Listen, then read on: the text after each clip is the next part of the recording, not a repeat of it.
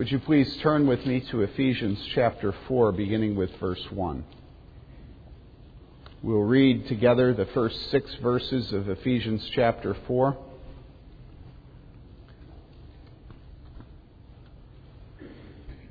It's said that absence makes the heart grow fonder, and oppositely, that familiarity breeds contempt. And experience shows us that there is a great deal of truth to both these statements, both in romantic relationships, the relationships between individuals, but particularly men and women, but also in group relationships. And it's most important for us today to think about the group that we are a part of eternally, namely the bride of Christ, the church. Familiarity breeds contempt, and absence makes the heart grow fonder. Now, speaking of how absence makes the heart grow fonder, I can say that after a number of years in a community where a lot of people leave, move away, in fact, we lose a quarter of our people every year, so we have to replace fifty people each year. Um, Often we hear from people that move away after a few months or a few uh, weeks or sometimes years how much they miss this fellowship. And they will write back or call or send an email and say that they had not realized what a gift this church was until they moved to such and such a community and tried to duplicate it. And then they realized how much God had blessed them by making them a part of Church of the Good Shepherd here in the months or years that they lived in Bloomington. And so moving away was what caused them to realize the blessing that God had given them here. They missed us, and absence made their heart grow fonder. Now, what about familiarity breeding contempt? Well, this principle, this truism, can't be explained positively. They moved away and they thought, oh, how much I miss Church of the Good Shepherd. Um, fondness and contempt are quite opposite. If you sign a letter fondly yours, it has an entirely different feeling than signing the letter contemptuously yours. No, I've never done it. I actually signed one one time spittingly yours, but not contemptuous. No, I didn't. That's just a joke. And by the way, this is a little... Uh, aside, but I would really encourage you to do the discipline when you write people of signing it something. It is a very good discipline. Uh, many of you, in fact, maybe everybody but me, um, when you do email, you dispense with any of the kindnesses that have always in history begun and ended letters. And I think that email is, is many good things, but it's also many bad things. And it, it is good for us to think about protecting the unity in our emails. And that's a whole other sermon. But I would ask you to think about the nature of humility and kindness, even in the way that you begin and end your emails. Well, as I say, signing your emails fondly yours or contemptuously yours are completely different things. And this is because fondness and contempt are the opposite. Absence leads to fondness. Familiarity and intimacy lead to contempt. About a year ago, I read a statement. I have no idea where it was, and I don't know the wording, but it was something to the effect that over the years of this pastor's life, as he saw it, there was nothing that so directly was connected to the growth spiritually of an individual than a long-term commitment and a faithful living as a part of one church.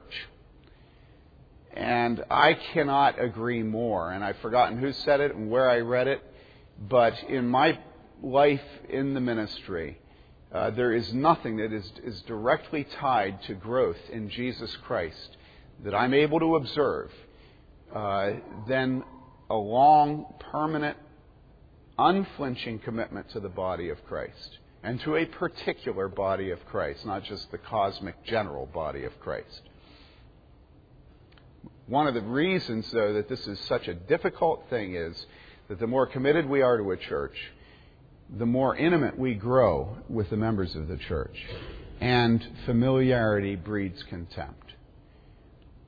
Now this morning we're turning our attention to a scripture text that's focused on the godly response to all the problems that come into a church when we grow intimate with one another and when we grow familiar with one another and when we are tempted to be contemptuous of one another.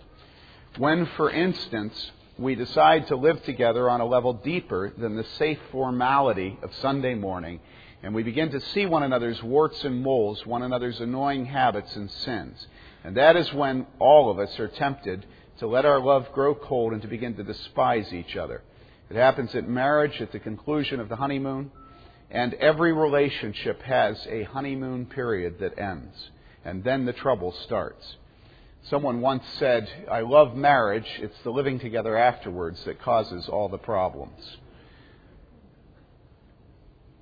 It's that way with marriage, and it's that way with our workplace, it's that way with our play groups, it's that way with our family reunions, it's that way with homeschool co-ops, it's that way with P T A groups, and it's that way with small groups.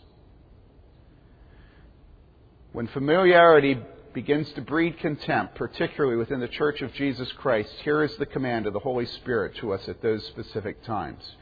Ephesians four, one to seven, this is God's word eternally true. Therefore I, the prisoner of the Lord, implore you to walk in a manner worthy of the calling with which you have been called, with all humility and gentleness, with patience, showing tolerance for one another in love, being diligent to preserve the unity of the Spirit in the bond of peace. There is one body and one Spirit, just as also you were called in one hope of your calling. One Lord, one faith, one baptism, one God and Father of all, who is over all and through all and in all. This is the word of the Lord. Verse one, therefore, I, the prisoner of the Lord, implore you. Now, what does this section of Ephesians uh, come after? Or another way of asking it is, why does this section of Ephesians begin with this word, therefore? Each of the Apostle Paul's letters, or they're often called epistles, begin with doctrine and end with the application of that doctrine to life. They begin with doctrine and then they end with the application of that doctrine. Both are needed.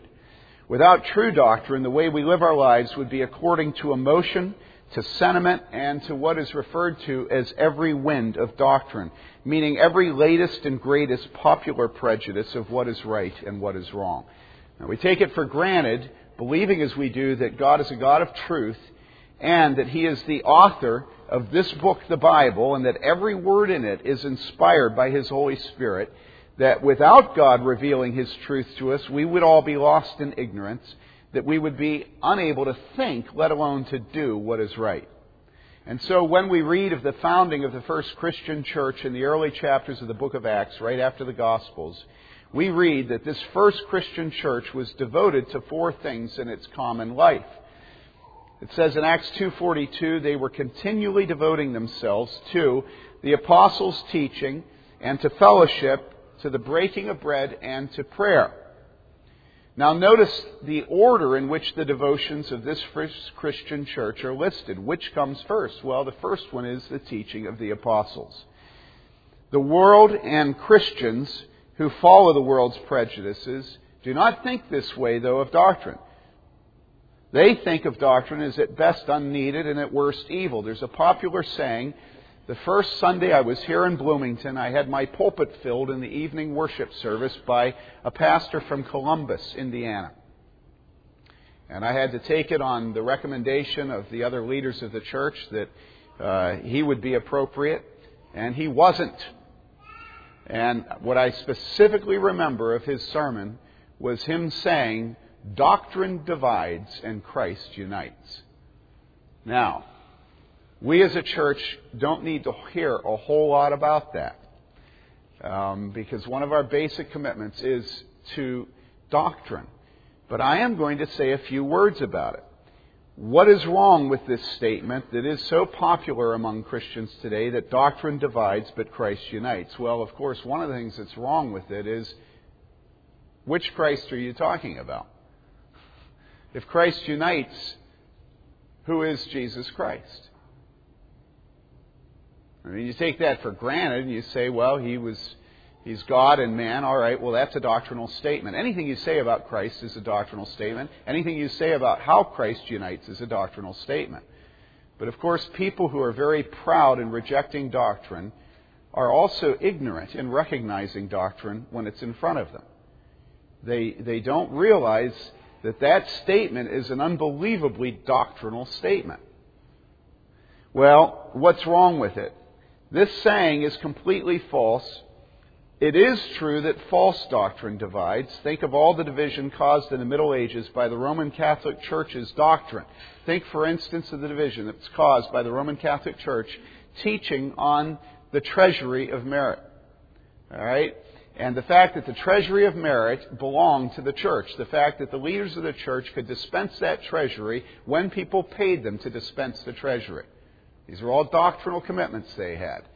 Think of what happened when Tetzel went out and took around his box and told people that when they put money in that box, that the souls of their loved ones would spring free. That's a doctrinal commitment of the Roman Catholic Church. The Roman Catholic Church believed that they had the ability, when people paid them, to cause the souls of loved ones to be sprung from purgatory and to go to heaven.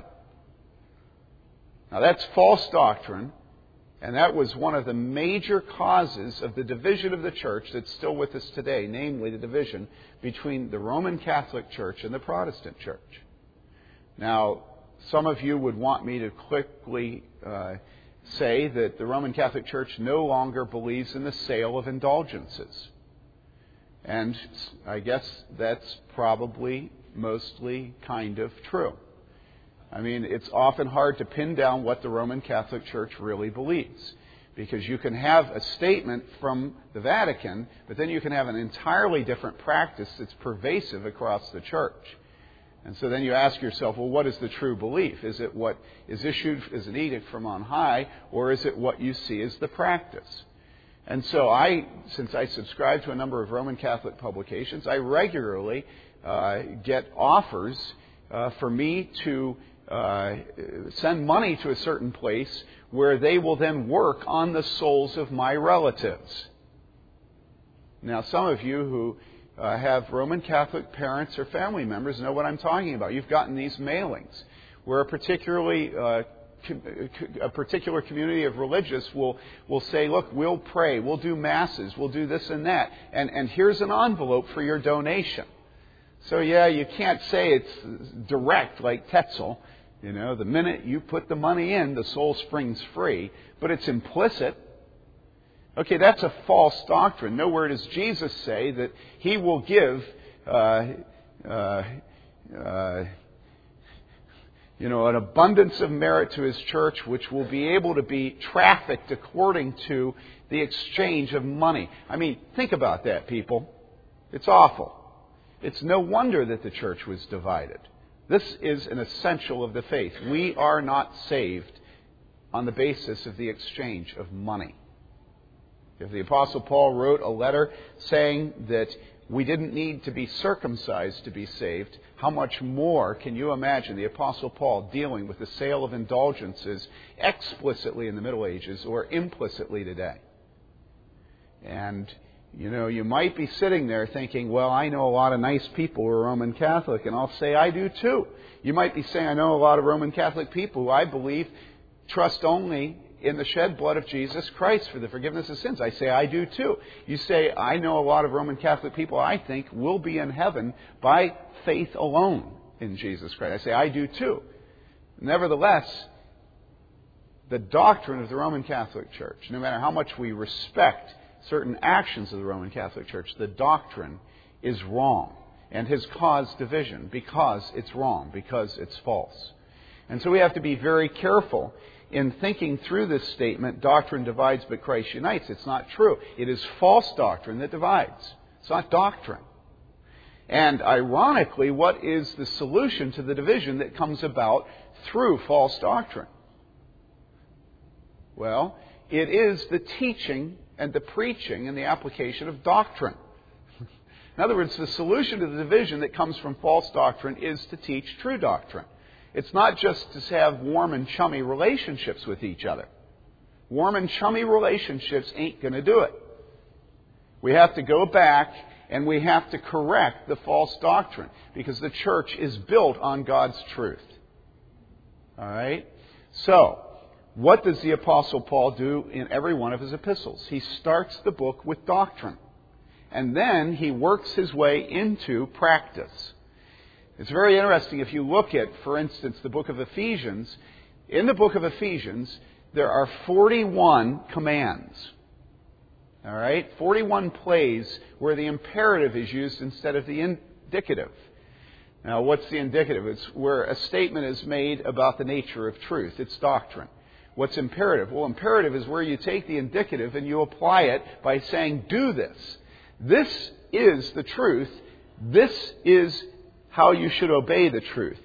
This is what is true. Do this because of this truth. Okay? forty-one places in the book of Galatians where it gives commands. And of those forty-one places, forty of them are in the second three chapters. You see that? So you've got this consistent breakdown of the letters. You start with the truth, then you work your way into the application of the truth. And the place we just read is the pivot point of the book of Ephesians. This is where we move from the doctrine to the practice, the indicative to the imperative. That's why it begins with the word what? Therefore. Now, what is the first part of the book of Ephesians speaking of? All right? The first part of the book of Ephesians, if you look at Ephesians chapter two, beginning with verse eleven, you'll see this is a sort of a summary section of the first three chapters of doctrine. It says there, therefore remember that formerly you, the Gentiles in the flesh, who are called uncircumcision by the so-called circumcision, which is performed in the flesh by human hands, remember that you were at that time separate from Christ, excluded from the commonwealth of Israel, and strangers to the covenants of promise, having no hope and without God in the world. But now, in Christ Jesus, you who formerly were far off have been brought near by the blood of Christ.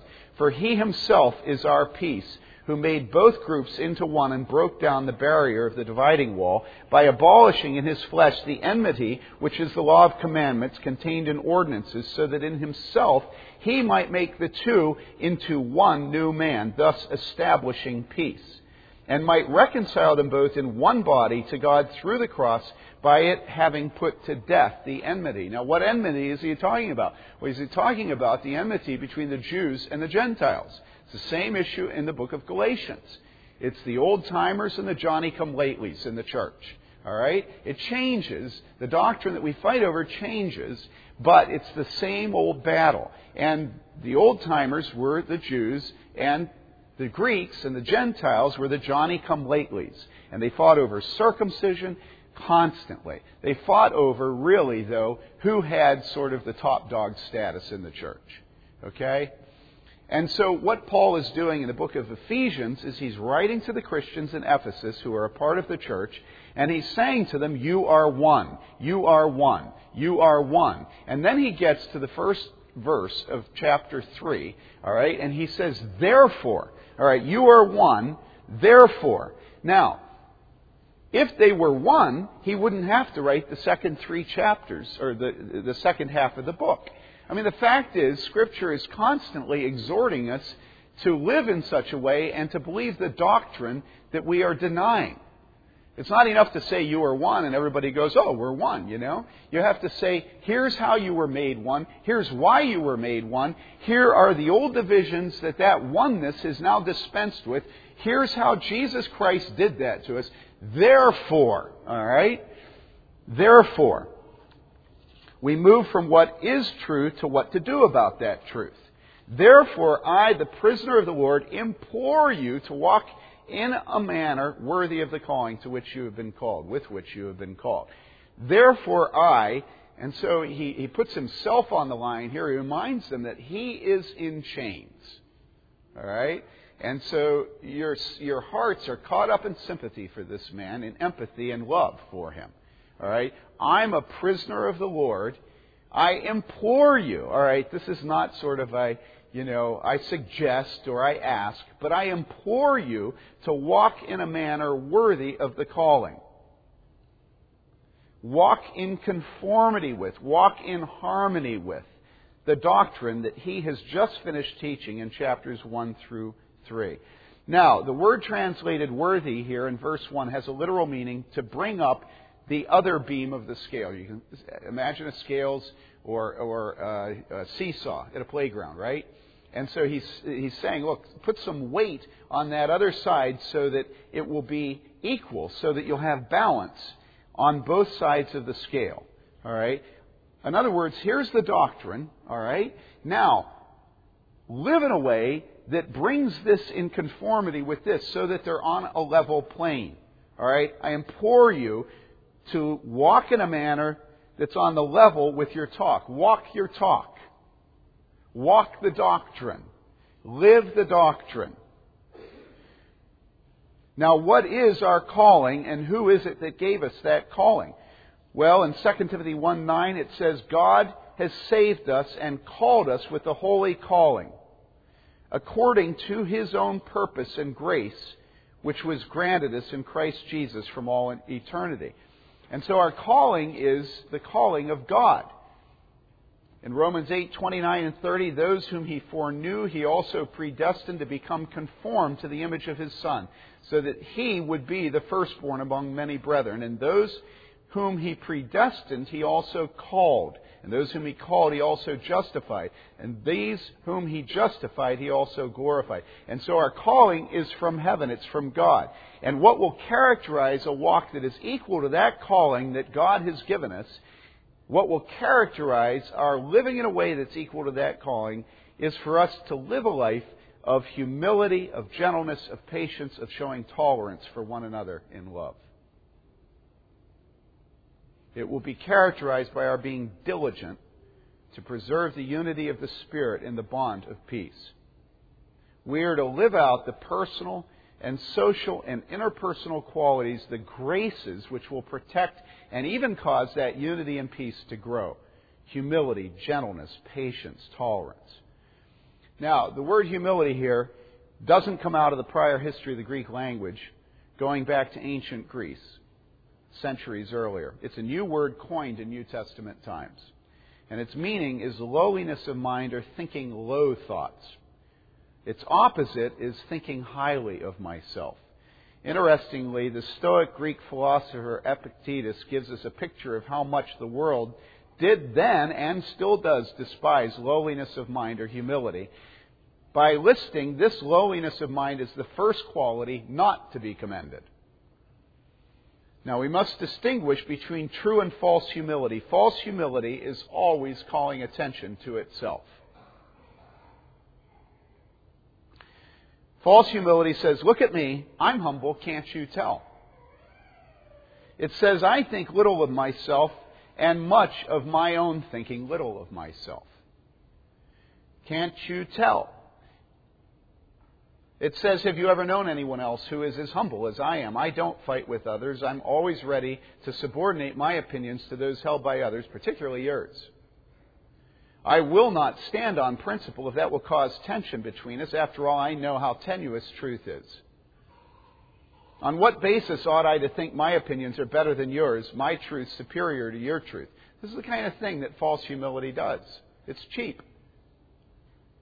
It has no love for truth and no love for men and women. The Apostle Paul says this about himself. He says in Acts twenty, I served the Lord with all humility and with tears and with trials which came upon me through the plots of the Jews. And if you plumb the depths of that statement, what you see is the Apostle Paul is saying, I was humble and I was constantly attacked by the Jews. Do you understand this? So whatever humility is, the Apostle Paul had it, and the Apostle Paul's humility caused him to constantly be hated and opposed and attacked. So if the Apostle Paul served the Lord among the Ephesians with all humility, true humility must allow a man to be like Paul. True humility must at times have strong convictions. It must at times hold firmly to the truth. It must at times demand others to submit to the truth. It must at times appear to be exclusive and contrarian and intolerant to the eyes of timidity or of tolerance. In other words, it must be Pauline. I was very interested last night on the blog to see a Roman Catholic woman writing in and saying uh, something to the effect that, uh, you know, Paul wrote after the Gospels, and Paul is not God. And this is such a common statement to be made among Protestants, among evangelicals, among all Christians today. People hate Paul. I think it's kind of neat. Because, you know, when you get a good rebound, you know you hit your target. And it, apparently the Apostle Paul is still hitting his target. Right? True humility must at times have strong convictions. It must be Pauline. There's an old saying by G K Chesterton that needs to be resurrected in our tolerant and inclusive and pluralistic, in other words, in our completely unprincipled day. In his book, The Everlasting Man, Chesterton says this. He says, there is a corollary to the conception of being too proud to fight. It is that the humble have to do most of the fighting. And this is true today. In Romans twelve three, through the grace given to me, I say to everyone among you not to think more highly of himself than he ought to think, but to think so as to have sound judgment, as God has allotted to each a measure of faith. And in our evil day, it's often true that it is our pride, our wanting to be thought of more highly than we ought to be thought of, that causes us to be silent in the midst of blasphemy and sacrilege. That causes us to grunt a false assent to the gossip and small talk that mocks God, that mocks the Bible in our break room, in our living room, in our dorm room, and in our hairdresser's shop. True humility has higher thoughts of God in Scripture than it has of myself. It works harder to protect God's reputation than it does to protect my own. It is more offended by words spoken against our Heavenly Father than words spoken against ourselves. False humility overlooks such offenses, and it cops the posture of magnanimity. True humility wears its heart on its sleeve when it comes to God. I mean, you understand what I'm saying? True humility flinches when somebody says Jesus. I'm just using that as an example. But true humility wears, wears its heart on its sleeve when it comes to our Lord who bought us with His own blood. When it comes to insults against God, there's no poker face with true humility. Rather, the godly is willing to be called arrogant as he defends the only true God, knowing the language of exclusivity always offends a decadent, intolerant age. We must not be superficial in our work of humility, allowing the pagan world to define what humility is. Whatever it is must be what we see in Jesus and the apostles. The same intensity, the same claims of authority, the same warnings, and the same judgments. True humility can't always be mercy and grace and long-suffering and gentleness, but must also be justice and truth and zeal for the honor and house and doctrine of God our Father. And I hope you know I just quoted Jesus. Or I, I should say, I just quoted the statement about Jesus when He cleansed the temple, where it says that zeal for His Father would consume Him, quoting from the book of Psalms. But on the other side, true humility also knows the difference between asserting God's prerogatives and our own. And where pride itself would know no difference between the two. The proud man believes and acts as if every one of his prejudices, every one of his preferences are a matter of principle. The humble man is suspicious of himself and is very prepared to admit the difference between God's truth and his own truth, between what pleases God and what pleases him. And following this same vein, the proud man holds every theological conviction as equally important, whereas the humble man knows the difference between the doctrine of salvation and the doctrine of holy days, the doctrine of holiness and the schedule of end-time events. The proud man believes that every one of his own theological convictions is an essential of the faith. The humble man is able to distinguish between the essentials and the non-essentials of the faith. In his sermon on this text, Calvin says this: "He that can overlook nothing, but is so terribly stern that all sins are, in his opinion, unpardonable, shows also that there is no humanity in him." The proud man holds every theological conviction as equally important, but also equally clear. He doesn't blush to look across church history and to roundly condemn all those who have ever thought in a way different than the way he thinks. He's happy to hold firmly to the prejudices of his own time and assume their accuracy, even if those prejudices are condemned by all Christians who have come before him. two thousand years of other believers studying and applying Scripture, that means nothing to the proud man. The humble man, though, thinks that the elderly and the dead should be listened to, and not simply swept onto the ash heap of history. He doesn't think that youth and the latest and the greatest and the modern are superior, but rather he has a sneaking suspicion that he himself has not yet risen to the level of knowledge and discernment and wisdom that those who came before him had risen to. The humble man also is able to distinguish between doctrines that are explicitly taught in Scripture and doctrines that are implicitly taught in Scripture. And he guards his lips and actions accordingly.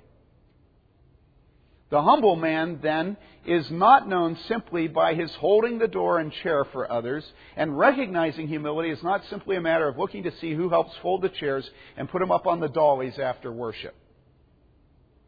It's not simply a matter of who is at the end of the line at potlucks. It's not simply a matter of who lifts their hands and who kneels in worship. It's not simply a matter of who speaks little and listens much. Yes, these can be indications of humility, but they're only a small part of the equation. Honestly, the real problem we have living with each other and living together in love and unity is more principial and doctrinal than practical. It's when we disagree over baptism, when we have a different view of breastfeeding and child rearing and discipline. You say, that's not doctrine. I say, well, you listen to a lot of women, it is doctrine. Okay? It's when we do or don't observe the Lord's Day. It's when we believe in evolution and the ignorant people we sit with in the pew believe in six literal twenty-four hour days. It's when we believe in six twenty-four literal, twenty-four hour literal days and the proud scholars we sit in the pew with believe the days of Genesis are just long periods of time.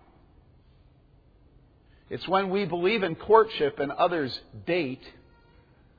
It's when we believe in putting our children in public school, Christian school, or home school. It's when we are circumcised and other members of our church are not circumcised and refuse to be circumcised, that our pride kicks in and the unity and the love of the church for which Jesus Christ died is destroyed. It is more often doctrine than practice that causes us, like the Galatians and the Ephesians, to demonstrate our pride and to be schismatic, to divide our Lord Jesus Christ. And it is for this precise reason that the Apostle Paul begins both his letter to the Galatians and his letter to the Ephesians with a long section of doctrine showing the basis for our unity, and then exhorts the Galatians and Ephesians to be united. If we are obedient to our Lord's command to be humble, we will not judge one another and divide from one another. We will not be schismatics on the basis of doctrinal matters that are neither essentials of the faith nor explicitly commanded in the Word of God. And when we find ourselves wanting to judge and separate ourselves from our family, from our small group, from elders and deacons, from our church, when we want to break fellowship with the believers God has placed us in the midst of, we'd better be prepared to say that the Christians we are separating from are in rebellion against God, and that their rebellion is something we must distance ourselves from for the sake of the honor of God. To say simply that it's time to move on, that Elder Huck or Elder Deacon, or excuse me, that Elder Huck or Deacon Hess, and I'm choosing the ones that are most laughable for us to be offended by, all right, that Pastor Carell or Pastor Baker, again, those it's most laughable that they'll be offended by. I'm carefully keeping myself out of this mix. Uh, that when they we say that they irritate us and that we find it hard to submit to a church where they are in authority, or that the music we sing and the gym we meet in and the small group Bible studies we started are grating on us. It is at that moment that we hear the voice of God through the Apostle Paul. Therefore, I, the prisoner of the Lord, implore you to walk in a manner worthy of the calling with which you have been called, with all humility and gentleness, with patience, showing tolerance for one another in love. Humility and gentleness.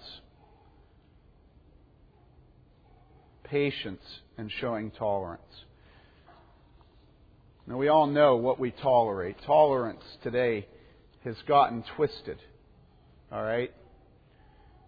Tolerance isn't often thought of positively today. It's sort of a grin and bear it concept. I hate kids with all their mess and noise and bumptiousness, but I'll tolerate them.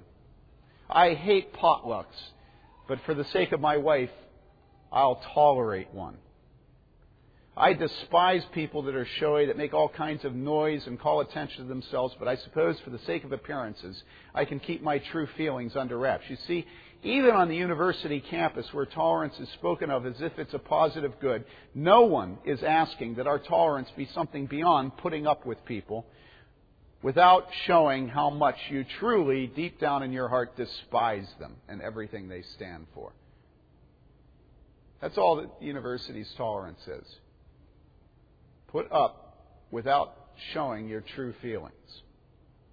But notice the kind of tolerance Scripture calls us to. We're to show tolerance for one another what? In love. That's something that no ethics statement of any university has ever asked from you.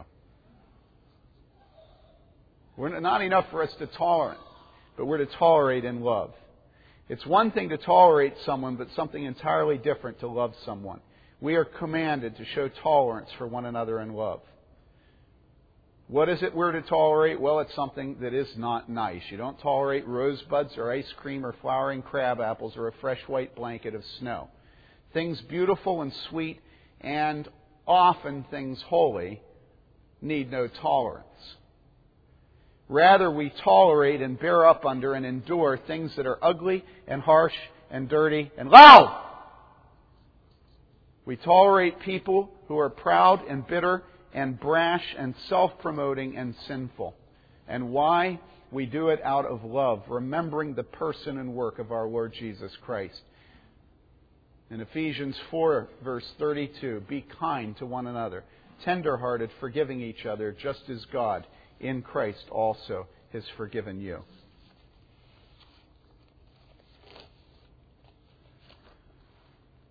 So why am I preaching this this Sunday? I'm preaching it because, for a number of reasons, uh, I'm preaching it because we have once again suffered the, the departure of brothers and sisters in Christ that we love a few months ago. Uh, I'm, I'm, I'm preaching this because our small groups have now gotten to the point where you're irritating each other. I'm preaching this because some of you have been married just long enough to be at the end of the honeymoon and to begin to see the habits that are obnoxious. And some of you have been married long enough to be at the point of despair over those habits. In other words, I'm preaching it because we need it. And I just ask you, what do you want? Do you want a mega church with anonymity? That's what, year after year, our church has suffered. People who have sin, and their sins finally come into the open. The minute they come into the open, so they can't deny them, what do they do? But they split. Do you understand this? And this is a decision to violate the vows that they have taken before God. That is what it is. And it is a serious attack upon Jesus Christ. If you are going to leave your marriage, you better have something like the desertion of an unbeliever, or porneia, to justify your leaving the marriage. Do you understand that? And one of those two, it's the other that leaves the marriage, not you. Anyone who says, yes, I know I took my vows, but really, we are incompatible. I've actually had Christians say that to me. Why? What happened with your divorce? Well, we were incompatible. Don't you realize that if you're married and you're sitting next to a woman, she is incompatible with you? I mean, this is the definition of marriage. Two mutually incompatible forces melded together. Not melted, melded. And melding is what a blacksmith does. If you're sitting next to a Christian, you are incompatible with that Christian, because that Christian doesn't have a proper recognition of your importance in this world, nor of the accuracy of all your judgments of doctrine. If you're sitting next to anyone, you are incompatible with them, because you are the measure of all things. Do you understand this? And the decision to go into a church is the decision for your sins to become public. And they will out. There is not one biblical church in the country that does not regularly have people's sins come out. The sins of the pastor, because he gets up and makes a fool of himself every single Sunday morning. And you can't open your mouth and say a lot of words without sin being present. I mean, you know I'm quoting Scripture, right? All right. Good. Say it louder. That's right. That's right. So you start with me, and sitting under my preaching is a decision you make that you are going to be ministered to by someone who has feet of clay. He is a jar of clay. He is a sinner. He is a man. He is a sinner. He is a sinner. He is a man. All right? And then you have deacons and elders who are sinners. You have Titus two women who are sinners. You have a husband who is a sinner. You have a mother and a father who are sinners, right? Every single one of these relationships, God has placed you together with someone who is a sinner. All right? And then you go into your small groups, and no longer is there sin across the sanctuary from you or the gymnasium. It is now right there in your living room, and it is ugly. All right? They don't discipline their children the way they should. Now, you all know how difficult it is to be around someone that doesn't discipline their children the way they should. But imagine what it's like to be the mother of that child who isn't well disciplined. Imagine how she will try to escape intimacy with you, knowing how you're judging her. Right? And so the question is not just your preferences. What are you doing to make it easy for her to be in your presence while she knows that she hasn't quite made the measure? Do you understand this? In other words, we have to love each other. I had Kent Hughes say to me about a year ago when we were discussing something, he said, you know, Tim, I've found over the years that when you confront people, they get angry and leave. Now, I love Kent. But if I were going to really respond with the disrespect that that I might, I would go, duh. You know, this is the experience of us as Christians. You know, how many times, if the truth were known, would you have gotten up and left your pig-headed, selfish husband had you been able to? Don't answer. You know, how many times, those of you who are children, would you have gotten up and left your home because of the pig-headed selfishness of your mother? Oh, no. Why did I say mother? Well, because nobody ever thinks their mother sins. Last night, I was talking at the table and talking about the sin of all of us, and I said, you know, do you think that your mother sins? And Taylor was behind me on the floor, and he said, no. Mothers always get off easy, but that's because mothers never get off easy. The hardest work is done by a mother from the moment that life comes into the world. And so there's a certain slack that we ought to cut mothers. But brothers and sisters, if a mother is as intimate with her child as she is, okay, and she loves that child, how can we not love one another? Is there anything a mother doesn't know about her child? And that she loves that child. God has placed that love in her heart. That's the kind of love that should pervade this church. Why? Because we were messy and stinky and naked and bloody and lying on the ground. And the Bible tells us that God saw us, that He picked us up, that He washed us off, and He put us in His arms, and He carried us tenderly. Now, how can we not do that with one another? And you say, well, I don't want to be naked. I don't want to be bloody. I don't want to be picked up and cleaned. And I say, yep, and that's a violation against the unity of the church that's just as bad as those who look at you and say, ooh, he stinks, and I'm not going to clean him and pick him up. In other words, it requires us to be humble in being cared for in our dirtiness and bloodiness and sin. And it requires us to be humble in caring for those who are dirty and bloody and sinful. And that's what this church is. We are not an anonymous clump of individuals who show up on a Sunday morning and then go out having heard a nice, pleasant thought for the week. I don't need a pleasant thought. I need God. And I need God through you, correcting me, encouraging me, and exhorting me. I need you to pick me up and wash me. Okay? And that's who we are as a church. So if that's not what you're into, you know where to go! Anywhere! You know? To any church in this community. Alright? And, and don't worry. They'll never expect anything out of you other than that you show up and pay. Okay? But here, you will have to be a sinner, and you will have to love sinners. Let's pray. Father, we admit that we are a far cry from what we say. And I particularly, Father, ask you to have mercy on me that I will not be as critical of my wife as I am. Father, help me to love her and to not just...